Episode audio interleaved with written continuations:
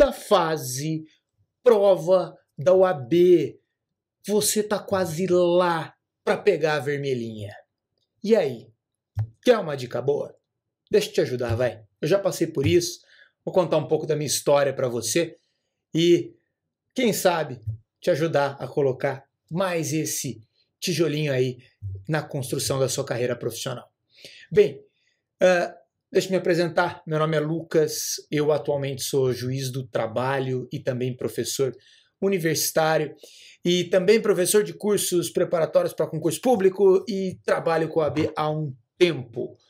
E o que eu quero te contar é que quando eu fui fazer a minha prova da OAB, era ano de Copa do Mundo, era 2010. Eu fiz a última prova da OAB da CESP e a prova da OAB caía. A segunda fase era cerca de seis ou sete dias depois da Copa, do final da Copa. Então, todo o meu tempo de preparação para a segunda fase ocorreu junto com a Copa do Mundo. E o que, que isso significa? Que isso exigiu muito de mim como pessoa porque eu queria ver a Copa, eu não queria estudar. Você já está naquele momento que você já está terminando ou está correndo com monografia, cansado dos cinco anos de faculdade, e aí você está quase lá e você tem aquele momento de refrigério para a alma, que é poder assistir uma Copa do Mundo, e não dá. E não dá. Calma. Você precisa parar e estudar.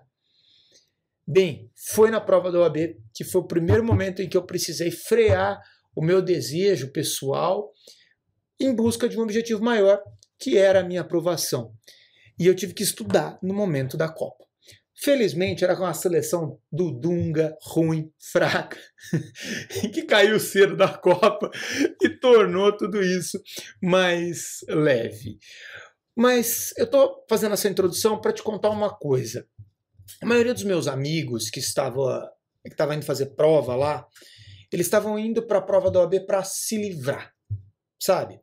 É, é normal chegar no, no, quinto ano de faculdade cansado, é, abarrotado com, com tarefas, trabalhos, atividade prática, e já pensando, tá, legal, tô formando, e aí, é isso que eu quero?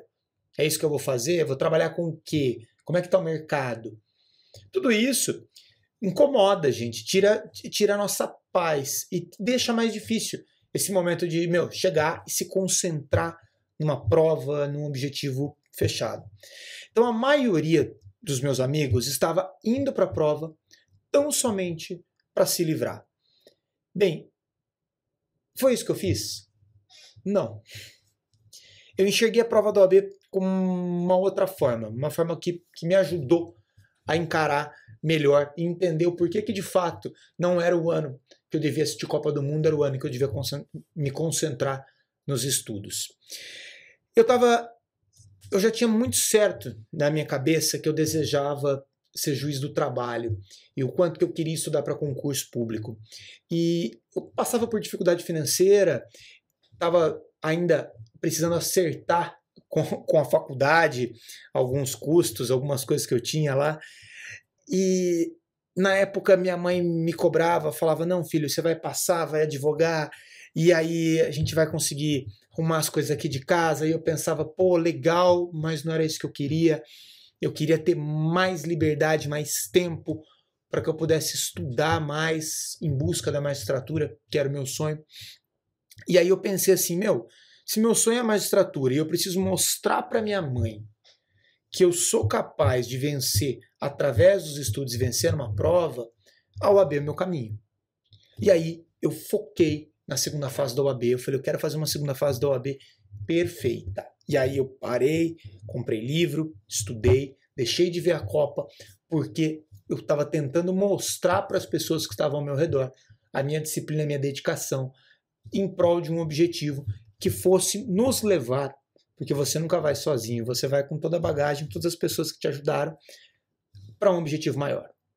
Foi assim que eu encarei a prova da OAB. Então eu não estava indo para me livrar, eu estava indo para que eu pudesse sonhar com algo melhor para minha vida.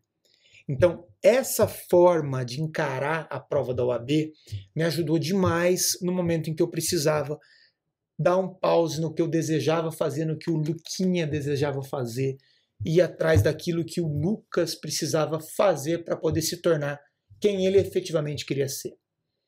Eu sei que a prova está em cima é, e quando a gente está em véspera de prova, e eu que fiz muito concurso sei disso, a gente tem sempre aquela sensação de, tá, será que eu estudei tudo? Será que eu não podia ter estudado mais? Será que eu aproveitei esse mês como eu deveria ter aproveitado? Bem, a prova está aí. Uh, o que você tinha para fazer, tecnicamente você já fez. Se concentra naquilo que foi feito e na capacidade que você tem agora de ajustar as velas para o dia do exame. Achar que não sabe nada na véspera da prova é normal. Achar que foi mal depois da prova é mais normal ainda. Eu passei por isso. Muita gente que eu conheço passou por isso. Então, se isso acontecer com você, pasme, não será novidade. Como que você faz então agora, às vésperas de uma prova, para conseguir ter um bom desempenho? Porque ter um bom desempenho é pegar o tanto que você estudou e usar boas técnicas para você maximizar o seu resultado. Esse é o seu objetivo. Vamos falar aqui de técnica e do que você precisa fazer para nessa semana final poder realizar os ajustes necessários para esse objetivo. Primeiro ponto: qual é o tamanho do inimigo que você tem pela frente? é uma segunda fase que numa área que você escolheu, não foi a FGV que impôs que você devia fazer penal, que você devia fazer trabalhista, foi você. Então, arque com a sua escolha, tá? É uma prova que vai ter 5 horas de duração, que permite consulta e que será cobrada uma peça prática e quatro questões práticas com mais ou menos 30 linhas para resolução. Você tem 5 horas para desenvolver uma peça prática e quatro questões. Bem, qual é o primeiro desafio de uma pessoa num concurso público e na prova da OAB? É administrar o tempo. Como que se faz para administrar tempo de prova? Olha, existem diversas teorias, professores que falam uma coisa, outra. Eu acredito em trabalho, em dedicação, em treino. Você quer saber se você está administrando bem o seu tempo de prova? Então, simule o exame na sua casa. Simule o exame na biblioteca da faculdade. Simule o exame aonde você quiser. Mas simule quatro questões de uma peça prática com cronômetro, marcando hora a hora. Foi assim que eu fiz. Lucas, não vai dar tempo. Não tem esse tempo. O que, que você me sugere? Bem, vamos lá. Primeira coisa, uma preparação segura em relação a tempo, ela tem que ser focada não em 5 horas, mas em 4 horas e meia, 4 horas e 20, para que você sempre tenha 10% ali do, do, do, do 5 horas são 300 minutos, para que você tenha pelo menos 10% do tempo de margem ali para pausa para ir no banheiro, para dar uma respirada. Tem um momento que você precisa dar uma desopilada ali sem poder sair, mas respirar com um pouco mais de tranquilidade, para que você não fique com a sensação de que você está sempre, a todo instante, correndo atrás. Beleza. 5 horas. Como que eu dividi o meu tempo quando eu fiz a prova. Primeira coisa, eu abri a prova, eu li todas as questões e eu fui fazendo anotações sobre as questões. Veja bem, eu não acredito em resumo, em faça um esboço para depois passar a limpo. O esboço é muito tempo. O esboço você vai perder tempo. Eu gosto de fazer anotações como mapas mentais. Então, por exemplo, uma questão que fosse uh, disserte sobre o, o, o reconhecimento de vínculo empregatício, ou melhor, um problema prático que precisasse falar sobre os requisitos do vínculo empregatício.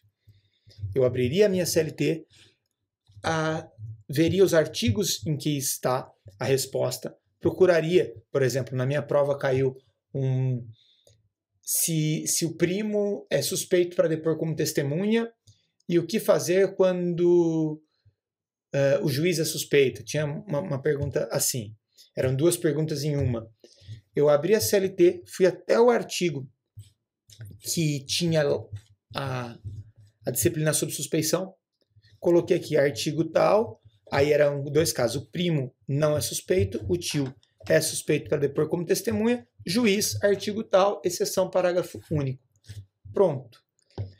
O, o ponto, o artigo legal, eu já tinha encontrado. Então, a primeira hora da minha prova, eu dediquei a ler todas as questões e encontrar os artigos legais que davam base para a resolução da questão.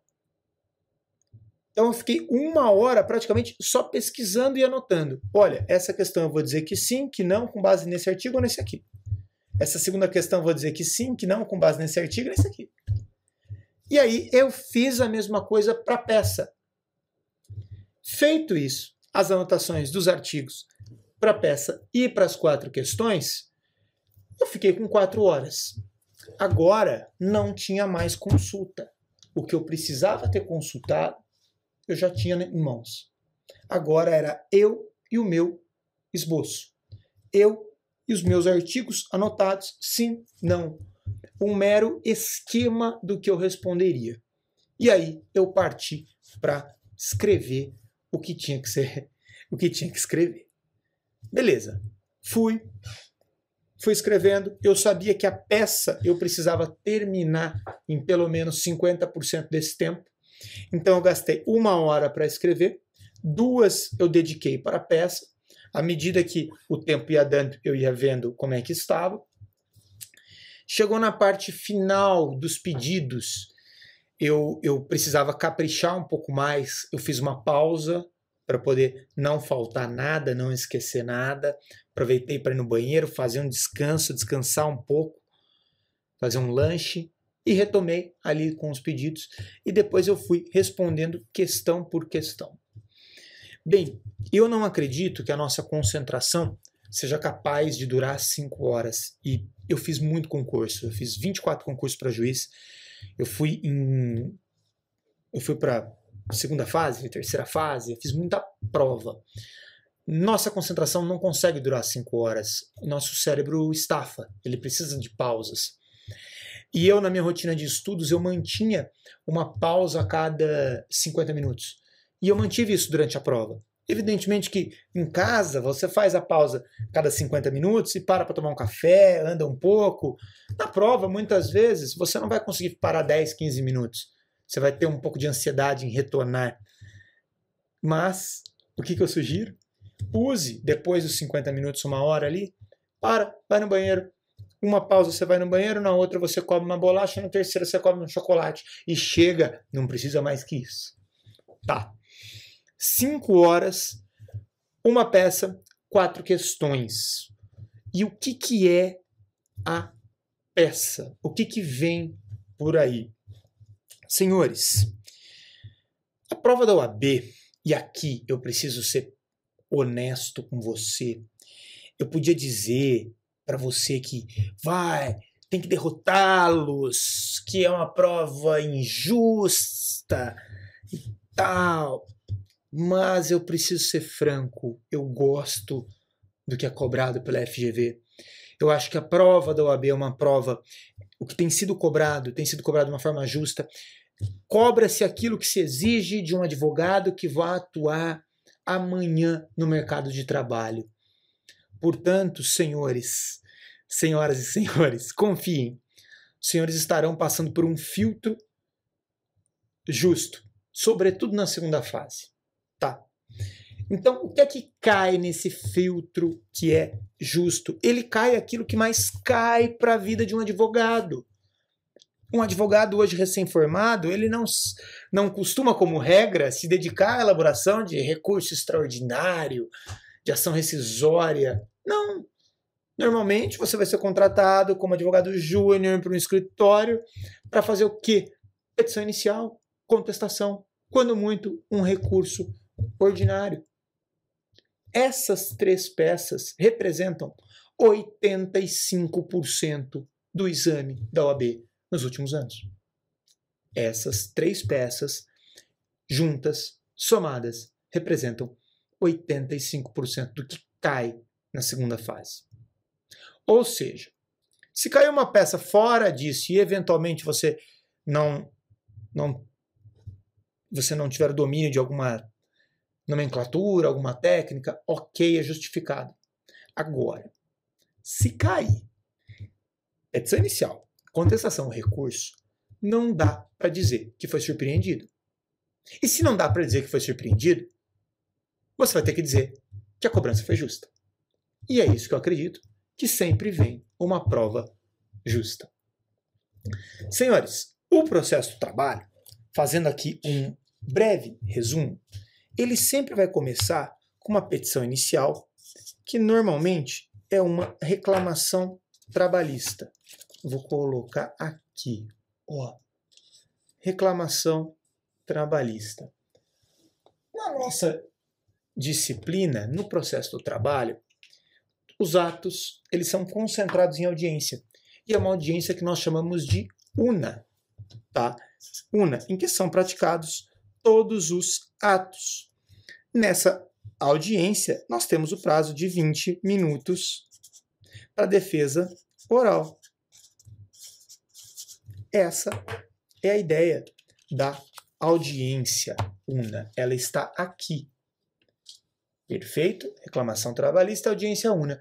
Abre-se audiência com uma tentativa de conciliação, depois há o prazo para recebimento formal da defesa e o prazo de 20 minutos para defesa oral, beleza. Réplica, colheita de prova oral, todos os atos são praticados aqui na audiência una.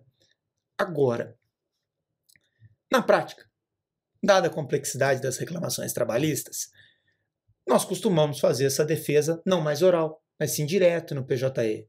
Então, na prática, o que é que tem acontecido? Antes da audiência, você tem a apresentação da contestação. Da contestação. É a principal modalidade de defesa. Então fica aqui, contestação. Aí nós temos a audiência una. E aí na audiência são praticados sete atos.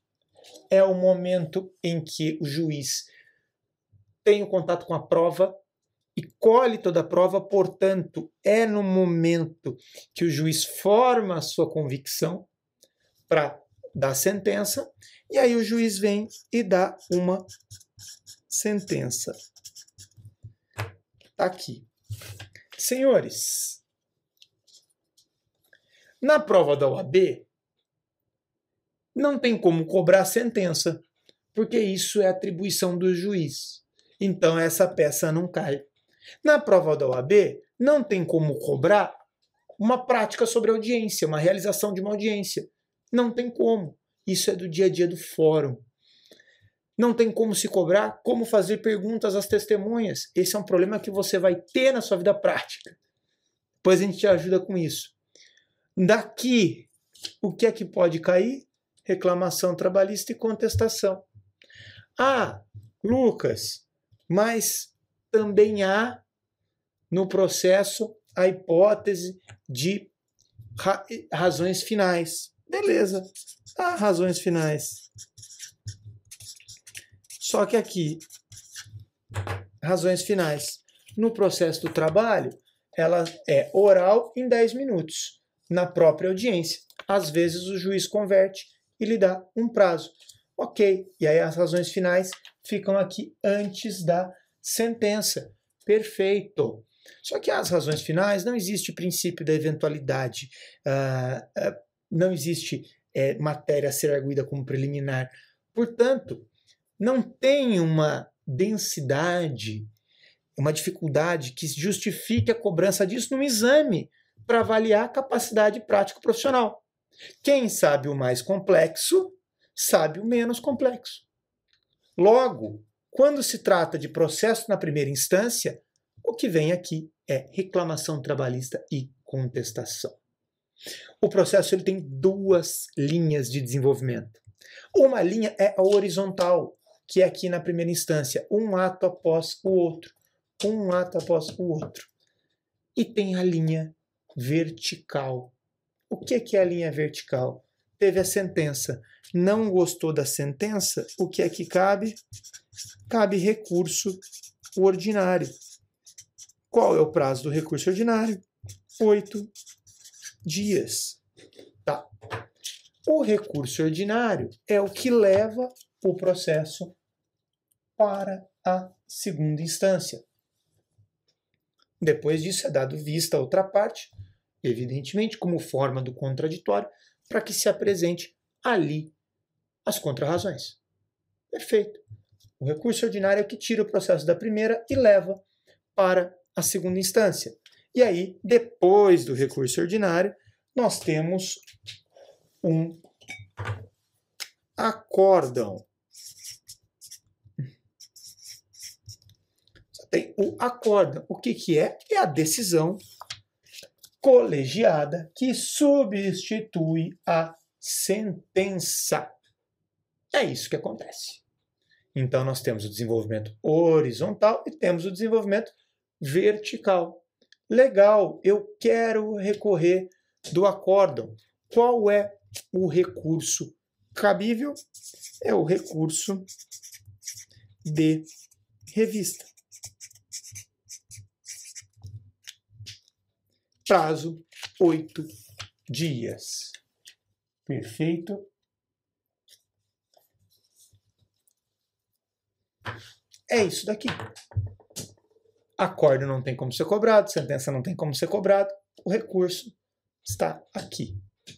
Os, os dois principais da primeira instância, as duas principais peças da primeira instância, recurso ordinário, recurso de revista.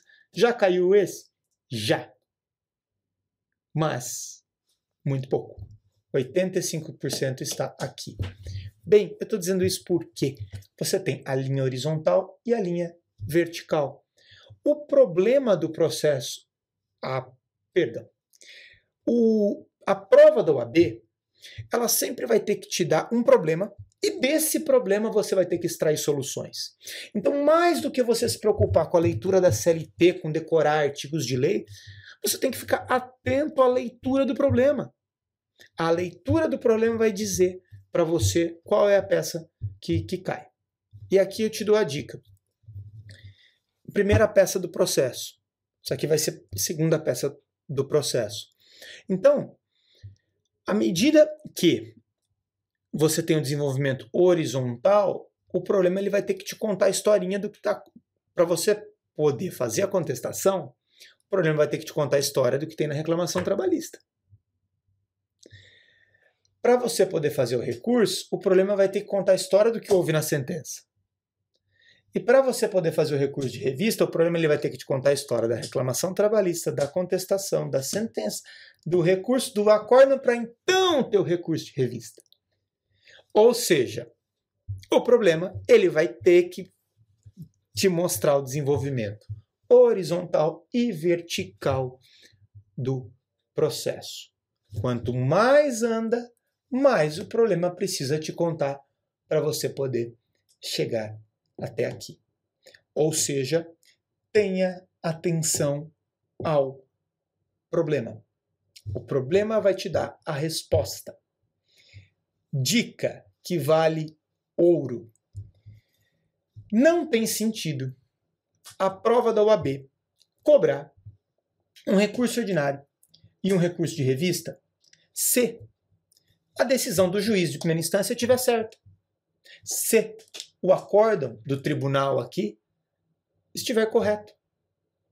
Ou seja, sempre que tiver alguma coisa mencionando o juiz na prova da OAB, o juiz ou o tribunal, a sentença ou o acórdão, desconfie. O juiz da prova da OAB é um juiz que, por excelência, está errado. Ele precisa ter julgado alguma coisa de forma errada para que você, candidato, elabore um recurso ordinário que venha a ser provido. E não um recurso ordinário de uma matéria que o juiz fez certo. Isso não é avaliar o candidato. Você não tem como argumentar quando o juiz agiu de forma correta. Ou seja, dica número um, processo ele caminha na horizontal e na vertical. Quanto mais ele caminhar, mais o problema tem que te contar. Dica número 2: desconfie do juiz.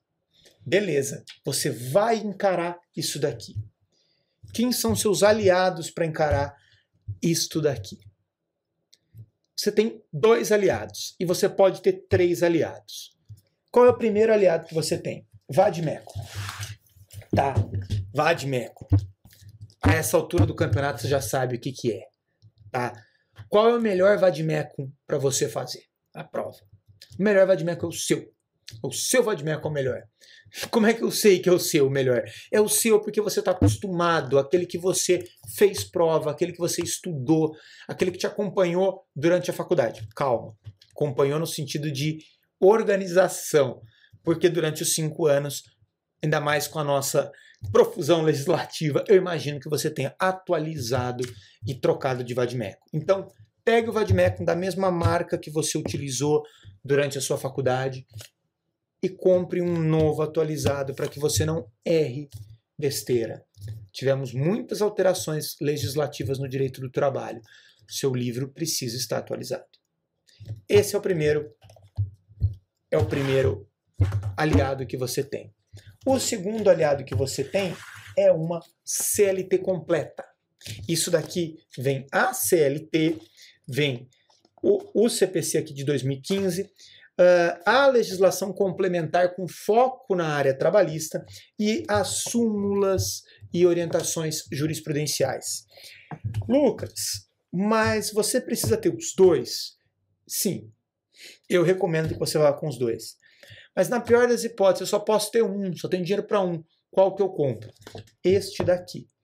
Por quê? Este daqui tem um índice remissivo que trata com mais profundidade os assuntos trabalhistas. Então, quando ele cita, por exemplo, o 13º, ele vai colocar para você o artigo da CLT, a, a lei especial que tem o 13º, vai citar as súmulas que tem o 13º, as OJs. O principal dessa CLT é o índice remissivo dela completo. O índice remissivo do Vadmecum, ele remete tão somente à própria CLT. E aqui não, aqui ele vai remeter a toda a legislação extravagante da área trabalhista. Perfeito. Quem é o terceiro aliado, já que você tem esses dois aqui? Bem, o terceiro aliado pode ser você. Seja você o seu maior aliado. Tá? Não é uma frase é, é simples e solta aqui. Eu posso te dizer que nessa, nesse desejo de ir bem na prova da OAB, eu tive duas. Eu tinha, na minha época, eram cinco questões, e eu fiz três questões e sobraram duas, e eu deixei por último as duas que eu mais dominava. Porque se eu pudesse fazer com pressa, se eu precisasse fazer com pressa, eu conseguiria. E eu consegui. É, sobrou tempo, e eu fiz, e eu relaxei. Falei, ufa, essas questões eu sei. E quando eu relaxei, eu errei eu errei. E quando eu, eu errei na escrita, eu rasurei. Eu rasurei bastante. E aí, eu tive desconto na nota por conta dessas rasuras. Nas duas questões que eu mais sabia. E não foi por não saber. Não foi, foi por falta de atenção e por estar cansado no momento. Bem, isso impactou na minha aprovação? Não. Mas isso impactou na minha nota. Eu tirei 9.8 na minha prova da OAB. Eu gabaritei a peça, eu gabaritei as três questões, e essas outras duas questões valia um ponto cada uma. Eu tirei 0.9 em cada questão. E nas duas questões me descontaram 0.1 por rasura. Então, se você não quer correr o risco de reprovar por besteira ou de ter a sua nota diminuída por um detalhe, seja você o seu maior aliado. Se concentra, capricha, tá cansado, respira, capricha na letra, faz uma prova agradável de ser lida. Bem, antes que eu chegue no fim aqui, eu queria deixar para você três conselhos finais, assim, como, como pessoa. É, a prova ela é tão somente um ponto na sua história, ela não mede a sua capacidade para crescer na carreira jurídica, para estar tá aqui, para estar tá aqui, para fazer isso aqui. Não, ela é só um ponto. Mas o primeiro conselho que eu quero dar sobre isso é para você despertar. Desperta, olha ao redor. Essa não é uma prova para qualquer um. A prova da OAB é, é uma prova que você não pode chegar lá e se inscrever tão somente se torna advogado. Não, é uma prova que você precisou estudar cinco anos. Lá atrás você teve dúvida se faria direito, faria educação física, psicologia. Foram dúvidas que eu, que eu tive. E aí você fala, não, eu vou fazer direito. E aí você passou pela barreira de gostar de ED no começo da faculdade. É, eu tive dificuldade financeira para bancar a faculdade, meu cada ano um sufoco. E aí a prova da OAB ela chega nesse final e, é, e assim, olha o tanto que você construiu para estar tá habilitado a estar tá num domingo fazendo essa prova, para você ir querendo se livrar. Não, meu, desperta, olha ao redor, olha o tanto que você caminhou para poder ter esta oportunidade de conseguir a sua vermelhinha e ser certificado. A prova do OAB, você vai ver depois que você passar. Você anda na rua, é, aí você vai pegar um táxi, a pessoa, pô, você é tão novo, advogado, é? Passou na OAB? Passei. Pô, já? Como? Pô, prova da OAB é difícil. É, é difícil, não é fácil, mas é justa. Então desperta, meu, desperta. Fica atento, olha a oportunidade que você tem nas mãos. Segunda, segundo conselho é desfrute, desfrute. Desfruta desse momento. Eu sei que quando a gente chega na prova a gente quer terminar logo, quer passar, quer o resultado. Mas a prova da OAB ela é uma prova que, se tudo der certo, você só vai fazer uma na vida. Então, é, escolhe uma, uma roupa legal para ir. Eu sempre gostei de bem vestido fazer prova. Eu acho que a gente fica mais é, confiante quando a gente está mais bonito. Então se arruma, se arruma, escolhe uma roupa legal, uma roupa que você goste, sabe? Uh, chega antes, sente o clima, é, é, percebe o nervoso que vai dar, o frio na barriga, faz a sua oração antes de começar a prova. Na hora de entregar, revisa, lê, desfruta daquele momento que você construiu ali. Se tudo der certo, essa vai ser a última e a única prova do AB que você fez. E por último, talvez o conselho mais importante depois de desperte, desfruta, é destrua. Destrua. Vai para cima. Tudo que te perguntarem, a resposta tem que estar tá aqui. A resposta não vai estar tá aqui nesse mundaréu de livro aqui, de doutrina. Não, não, não. A resposta tem que estar tá na lei. Então escreve bonito, letra boa, é parágrafo bem construído, sem rasura, que você tem tudo para destruir na prova. Eu espero que eu tenha te ajudado depois escreve, uh, passou, pô, me manda uma mensagem, me encontra, que eu vou querer muito saber a sua experiência. Valeu!